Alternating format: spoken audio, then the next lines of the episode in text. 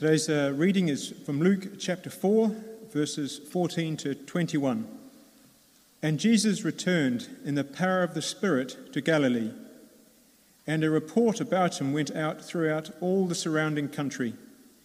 And he taught in their synagogues, being glorified by all. And he came to Nazareth, where he had been brought up. And as was his custom, he went to the synagogue on the Sabbath day, and he stood up to read. And the scroll of the prophet Isaiah was given to him. He unrolled the scroll and found the place where it was written The Spirit of the Lord is upon me, because he has appointed me to proclaim good news to the poor. He has sent me to proclaim liberty to the captives and recovery of sight to the blind, and to set at liberty those who are oppressed, to proclaim the year of the Lord's favour. And he rolled up the scroll and gave it back to the attendant and sat down. And the eyes of all the synagogue were fixed on him. And he began to say to them, Today this scripture has been fulfilled in your hearing. Now, beginning today, we are back in Luke's Gospel on Sundays at 9 o'clock and 11 o'clock. And one of the things that the COVID world has done to me, it might be my increasing age or whatever, but I can't remember what happened a month ago or two months ago or four months ago or whatever, but I guarantee you that from January to March 2021, we were in Luke's Gospel, chapter 1 through to chapter 4, verse uh, 30. And uh, we pick up again from 431, and I'll read that in a minute through to the end of chapter 9. That will take us up to the end of August. And then, just a heads up, the motto series in our small groups for 2021 22, which will start in September, will be Luke's journey narrative from chapters 9 through uh, 20. And it'll be really great material, really practical and helpful, building on Romans, building on our understanding of what the gospel is, to take that gospel out and to speak it. Now, let's just remind ourselves of the purpose of Luke and Acts, this two volume work. And the purpose of Luke and Acts, you could distill in one word, which is certainty. Now, right away, that kind of convicts us and grips us because there's so little of that in the world and in our lives. Apart from this fixed stuff about the Lord Jesus certainty. Certainty in two respects in Luke and Acts. One, certainty about who Jesus is and certainty about what Jesus' mission is. Now, why does that matter so much? Well, because there are all sorts of views around about who Jesus is. And it's very important that we are clear from the Bible and from Jesus' own teaching who he is. But I think more relevant, perhaps, to us as a church is because there are all sorts of views around about what Jesus' mission is. And we need to know for certain what his mission is because our mission is modeled on his. And that raises important questions like as a church, are we doing what we are supposed to be doing?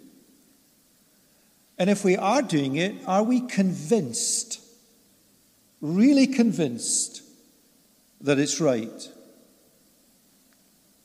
Or are there things we're doing that are not in line with Jesus' mission? So it all matters a great deal. So let's pray at the start of this new series that we will listen to God's word so that we will be certain who Jesus is. We'll pray for folks who are not yet Christians as they listen. They will come to understand who Jesus is. We'll pray too that we'll become certain, more convinced, more convicted, and that will flow out in action and practical stuff as to what Jesus' mission is, and therefore what ours is. And we'll pray through all of that that we will listen to God's word. So let's do that now. Our Father, for those of us with the responsibility to teach, help us teach your word faithfully and clearly, neither adding to it nor subtracting from it, but rightly handling it as the word of truth. For all of us, help us to listen to your word and to do what it says. Please teach us who Jesus is. Help us not to presume or think we know the answer to that question. Please teach us what his mission is and what our mission is.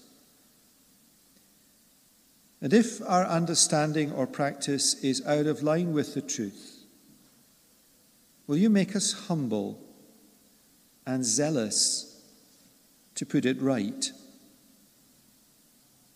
for Jesus' sake. Amen. Now, in Luke chapters 1 to 3, his major focus has been on who Jesus is. And from the beginning of chapter 4, who Jesus is remains a major focus. But alongside that, Luke begins to focus increasingly on what Jesus' mission is. And that's why we read chapter 4, verses 14 uh, to 21. That was the last passage we looked at back in March.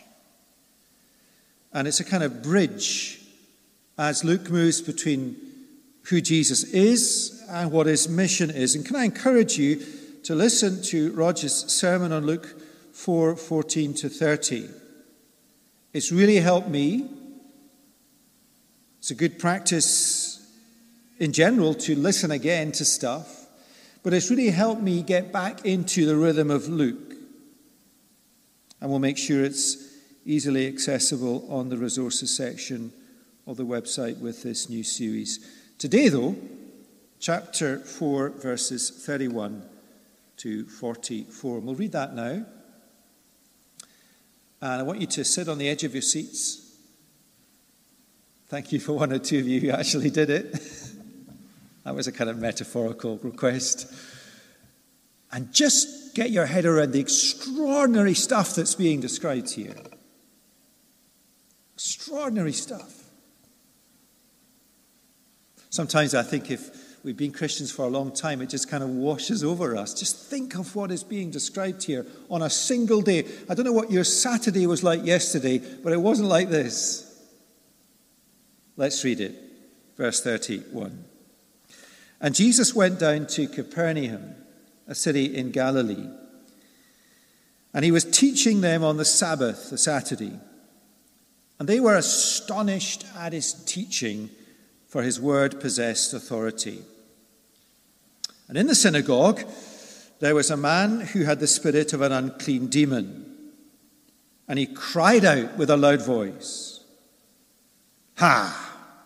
What have you to do with us, Jesus of Nazareth? Have you come to destroy us? I know who you are, the Holy One of God.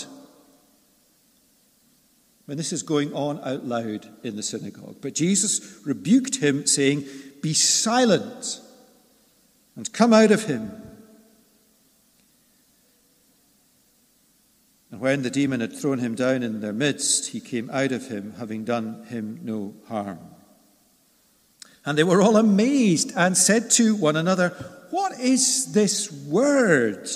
For with authority and power he commands the unclean spirits, and they come out and reports about him. They got on their phones and texted everyone they could think of. Reports about him went out into every place in the surrounding region. And he arose and left the synagogue, still on the Saturday, and entered Simon's house. Now, Simon's mother in law was ill with a high fever, and they appealed to him on her behalf. And he stood over her, and he rebuked the fever, and it left her. And immediately she rose and began to serve them. Now, when the sun was setting, all those, all those who had any, presumably in their families or in their friendship groups, all those who had any who were sick in this town with various diseases brought them to him, and he laid his hands on every one of them and healed them. So there was no one left in Capernaum that night who was sick. Not one. And demons came out of many, crying, You are the Son of God. But he rebuked them and would not allow them to speak because they knew he was the Christ. Well, that's quite a Saturday. When it was day, the next day, Jesus departed and went into a desolate place, and the people sought him and came to him and would have kept him from leaving them. But he said to them, I must preach the good news of the kingdom of God to the other towns as well, for I was sent for this purpose. And he was preaching in the synagogues of Judea. And just let me uh, say something. I've just read the Word of God. And if you think the Word of God, when you hear it, is powerful, that's exactly what we should be thinking when we hear the Word of God. It is powerful, and the Word that's just been read is the power of God for salvation. Now, it is an extraordinary account in Luke's Gospel. Verses 31 to 41 describe, as I said, one Sabbath day. Four snapshots or scenes. They're obvious. Let me just point them out to you again. Number one, verses 31 to 32, Jesus is in Capernaum teaching in the synagogue, and Luke records the crowd's astonishment at his word or his teaching. Snapshot 2, verses 33 to 37, Jesus delivers a man possessed by an evil spirit. And once again, Luke records the amazement of the crowd at the power of his word. Snapshot 3, verses 38 to 39. Again, with a word, Jesus healed Simon Peter's mother in law who was sick with a fever. And then, snapshot number 4, verses 40 to 41. Extraordinary verses, extraordinary events. At sunset, everyone in the town who was sick and demon possessed was brought to Jesus, and he healed every uh, one of them. Now, if you are a believer in Jesus, if you have committed to Him as your Savior and Lord, as many of us have, never, ever, ever let the years of faith rob us of the fact that no one has ever, ever walked on this planet who has done anything like this. Extraordinary man.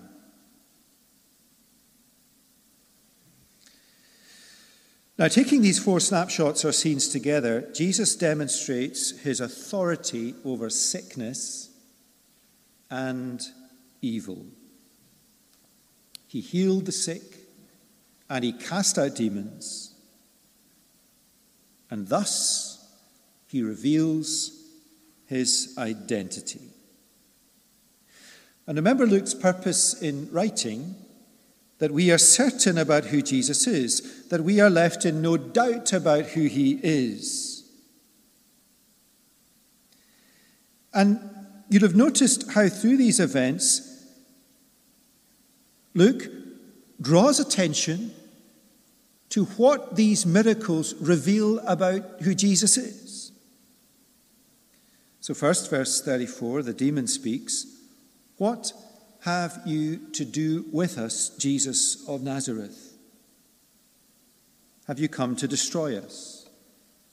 I know who you are. Here's the identity. You are the Holy One of God. Second, verse 41 demons also came out of many, crying, You are the Son of God. But he rebuked them and would not allow them to speak because they knew he was the Christ. Who is Jesus?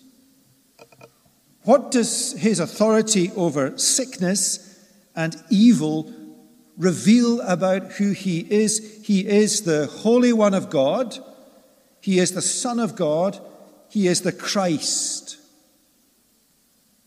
That's what the evidence reveals.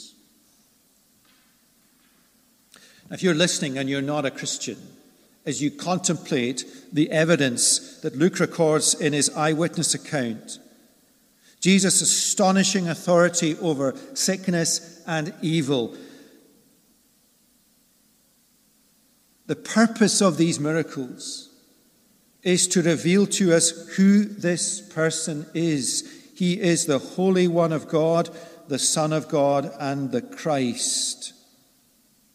Let me just explain what these titles uh, mean, or show you how the Bible explains what they mean. The Holy One of God. You are the Holy One of God is a title of Jesus used only once in Luke's Gospel. Now, the first reading we had describes Jesus' teaching in the synagogues in Galilee. Jesus reads a passage from Isaiah and then declares he is the fulfillment of that scripture. And so Isaiah is in the reader's mind. 29 times in the book of Isaiah, God is identified as the Holy One of Israel. And now Jesus is the Holy One of God. And so the title Holy One of God, when it is used of Jesus, is a title of deity. Jesus is divine, He is God. Yet it is also a title of humble humanity. It speaks of the fact that the transcendent, majestic, almighty God has taken on human flesh, God become man. And third, it is a title of sinless perfection. If he is God, even though he is a man, Jesus is perfectly holy. There is no sin in him. Holy One of God, divine, human, sinless. Second title, Son of God. That's a divine title. It means Jesus is the eternal Son of God. Father, Son, and Spirit, the eternal triune God. Jesus is the eternal God. And thirdly, the Christ. The Christ is a Greek word, the same as Messiah, the Hebrew equivalent. It means the anointed one. And these words have precise meanings. Christ Messiah means the anointed one. And Luke has already in his narrative explained to us what that means. Zechariah in Luke 1 saw in Jesus the Spirit anointed Davidic king, God's king. Simeon, Luke 2, saw in Jesus the Spirit anointed servant, God's suffering servant. And at Jesus' baptism, God the Father in a voice from heaven, declared both of these to be true with the words, You are my beloved Son. A quotation from Psalm 2 and Isaiah 9 Jesus is the Spirit anointed King. You are my beloved Son, with whom I am well pleased. A quotation from Isaiah 42 Jesus is the Spirit anointed, suffering uh, servant. You see what Luke is doing? He's lighting fireworks. Fireworks, each of which is a description of who Jesus is and who Jesus is. proved, by promises fulfilled, and now proved by miracles performed. He is the Holy One of God, divine, human, sinless. He is the Son of God, the eternal Son of God. He is the Christ, God's Spirit anointed King, God's Spirit anointed suffering servant.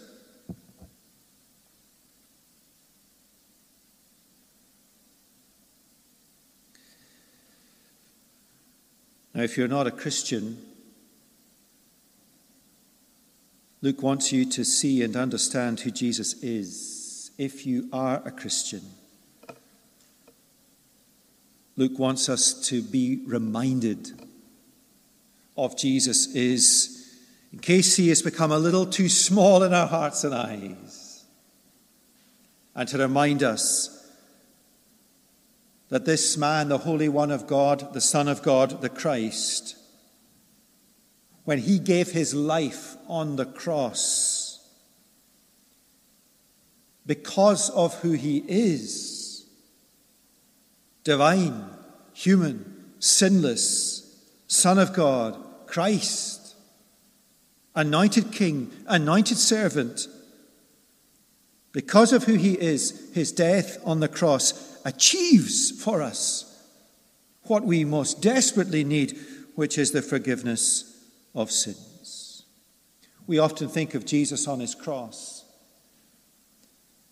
dying to forgive our sins, but we need to have in our minds that the man who hung on that cross was divine and human and sinless, the eternal Son of God, the Messiah, King, and servant. All of these things. Now, if you are clear on who Jesus is, there is another question, and that is have you believed?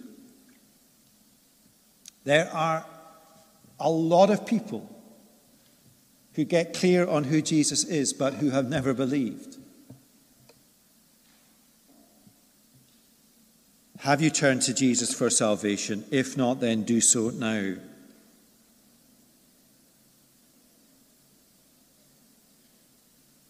If you don't know how to, then Roger I would be glad to talk to you, to help you, to pray with you. Now, this passage in Luke's Gospel not only reveals Jesus' identity, it confirms his mission. Now, I use the word confirms because Luke has already set out clearly what Jesus' mission is. So, what is his mission? Now, as I have already mentioned, I want to really encourage you to listen to Roger's sermon on Luke 4 14 uh, to 30 because of the time he's able to take to uh, explain what's behind the conclusions in Luke's Gospel. Let me, though, point you to a couple of references from that earlier passage. You can see it on the handout. What's Jesus' mission? What's he come to do? What's his priority?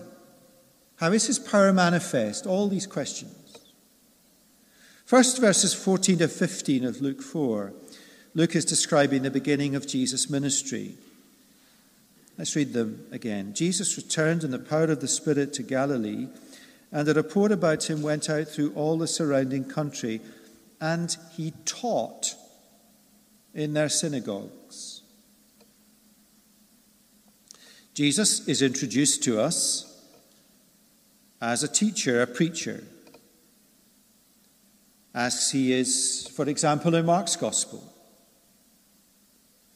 And then in his hometown of Nazareth, teaching in the synagogue, Jesus unrolls the scroll and reads a particular passage from Isaiah 61.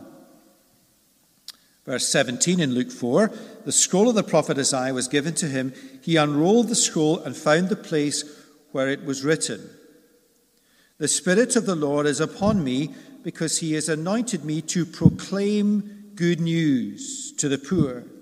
He has sent me to proclaim liberty to the captives. Verse 19, to proclaim the year of the Lord's favor. And he rolled up the scroll and gave it back to the attendant and sat down. And the eyes of all in the synagogue were fixed on him. This passage from Isaiah is about the Lord's anointed who will come to proclaim good news. Jesus read these words. All eyes were fixed on him.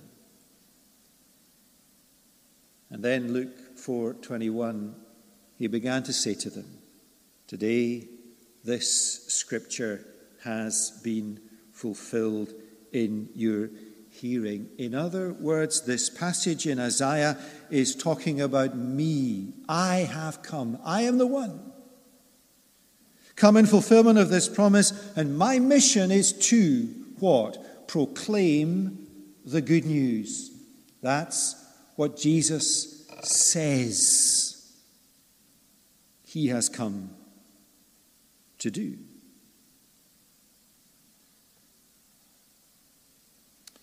Now, who is Jesus? He is the Spirit anointed King. In fulfillment of the first part of Isaiah, he is the Spirit anointed suffering servant. In fulfillment of the middle section of Isaiah, and he is the Spirit anointed preacher. In fulfillment of the final part of Isaiah, Jesus' mission is to proclaim the good news. And what is the good news? or the gospel. Gospel simply means good news. The good news is that through Jesus, our sins can be forgiven. Jesus' mission is to proclaim that message.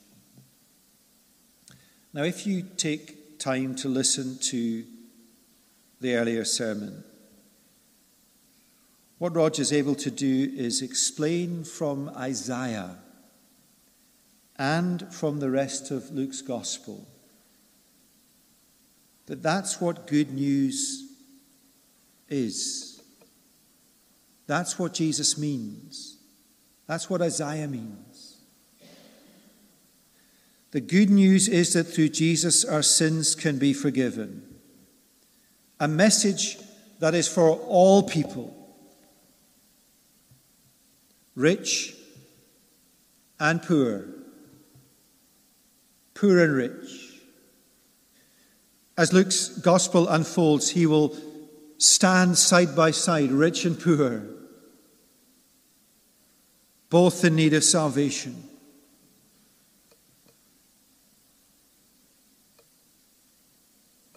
Whatever their background.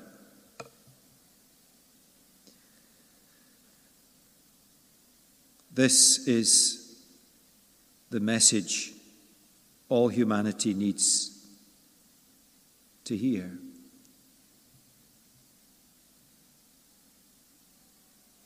Jesus' mission is to proclaim the good news. And the second half of Luke 4, our passage, confirms this. Wonder if you notice the constant emphasis through Luke's account on the power of Jesus' word.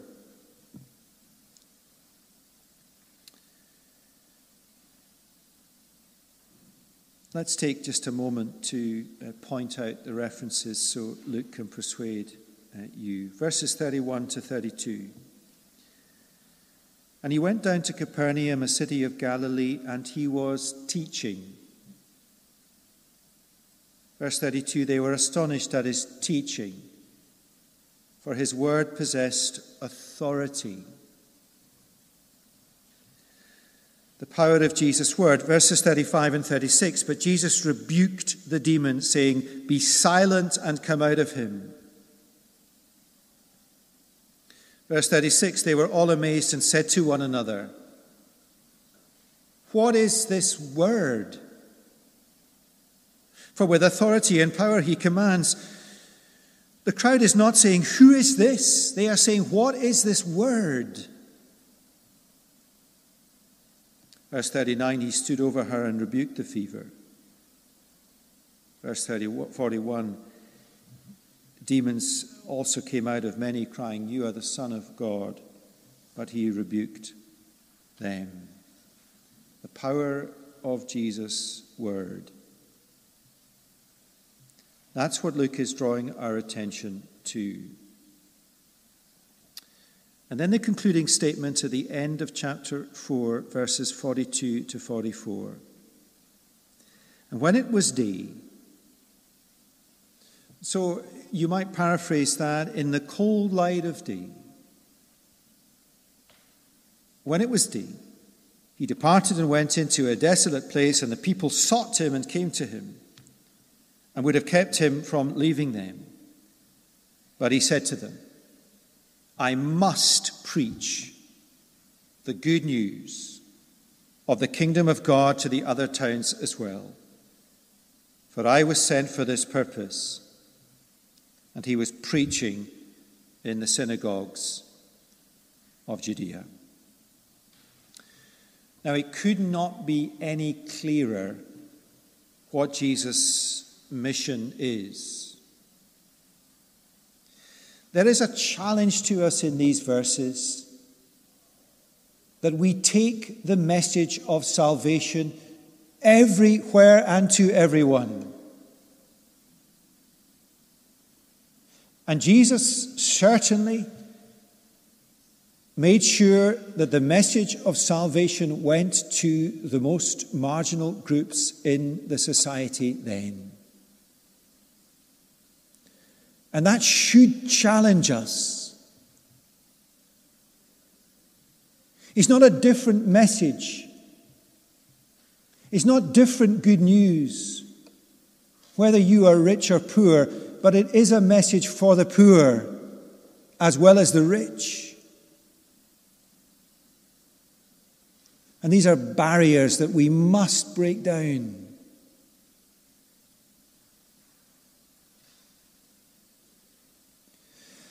And there are barriers like whether you are white or black that the church must break through. But it's not a different message. It's not a different message. But that is no excuse not to break through these barriers.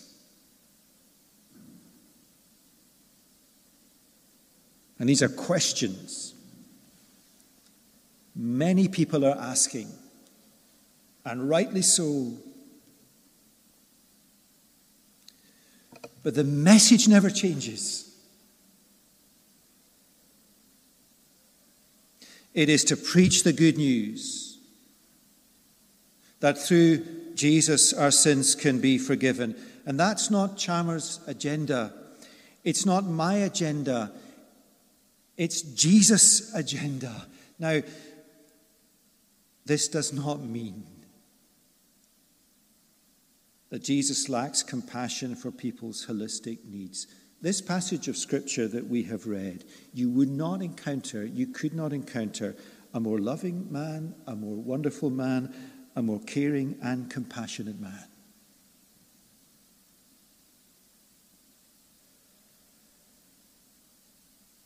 And when people who aren't Christians encounter churches, they should encounter caring, compassionate, loving people.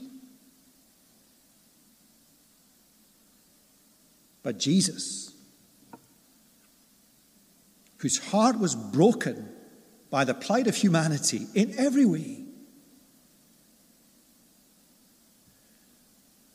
came to proclaim the answer to humanity's greatest need, which is our need of forgiveness.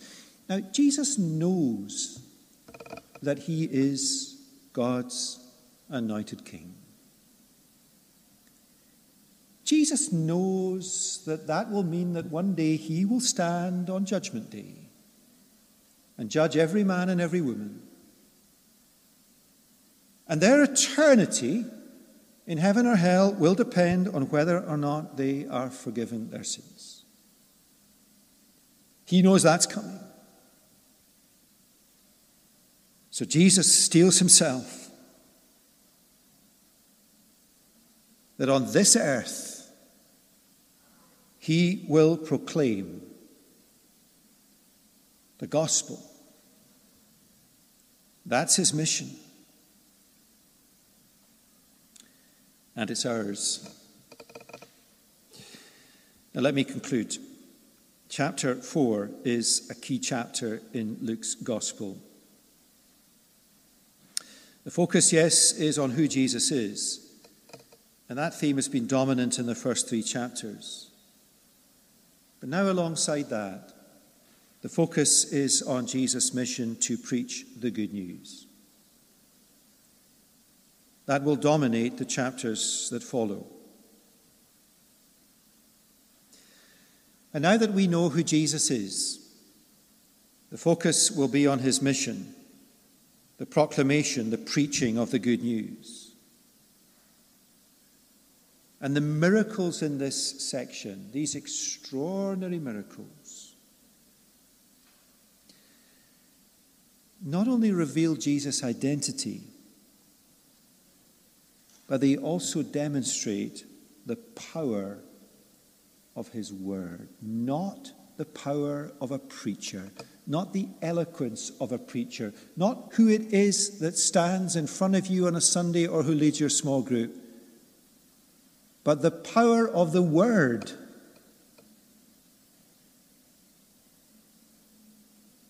A preacher is never more than a voice crying in the wilderness. The power of the word.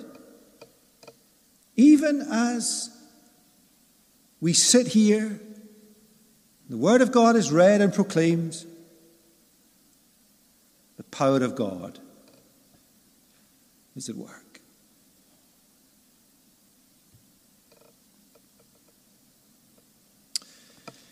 And the point of it all that the preaching of the good news or the teaching of the Word of God or speaking the truth, or sharing the gospel in words, is how the power of God is manifest in the world.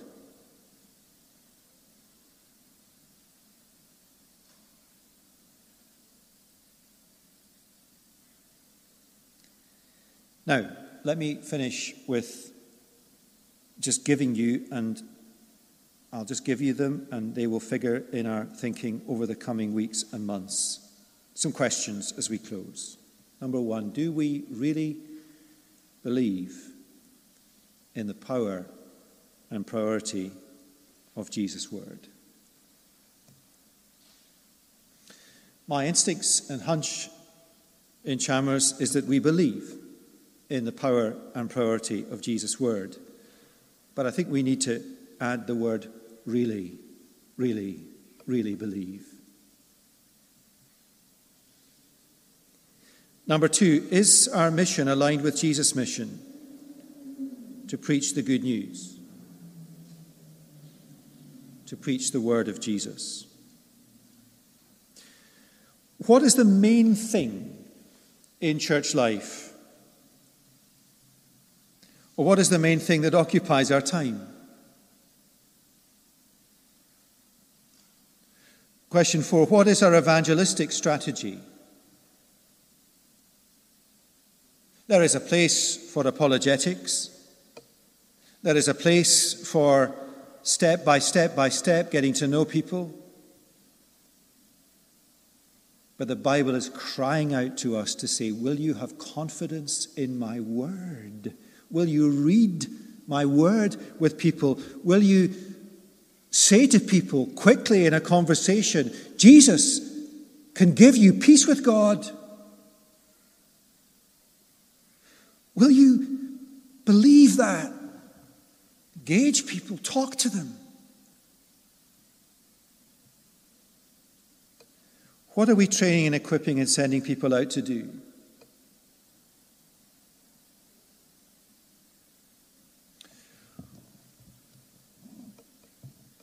Who is around us in this community who is not in this building because of the fact that they might be different from us, for example. When we begin toddlers, or football, or walking, or whatever else, are we absolutely clear on what we're doing and why we're doing it? Will we speak the gospel? What are we training and equipping and sending people out to do? When there are all manner of strategies for how we should send people out equipped for the harvest fields. And the last question, and I wonder if this is the most important of all are we listening to Jesus' words?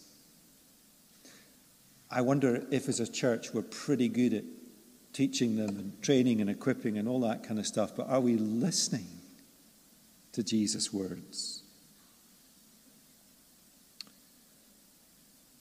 I think of uh, the, the Martha and Mary. I always get them mixed up. I Don't know which was the good one and the bad one, but whatever the one was who was sitting at Jesus' feet listening, that's the right attitude. Listening. Listening. Speaking. Listening, speaking. Listening, teaching. That's what Jesus' mission is. And over these months and next year in Luke, God willing, ours will become more and more aligned to His. Let's pray. Our Father, thank you for Luke's gospel. Thank you for the clarity in it. Help us, Lord Jesus, to be clear Help us to be obedient. Help us to listen. And help us to look at what we do in light of what Jesus says we are to do. And we long, long, long for people to come to living, saving faith in the Lord Jesus.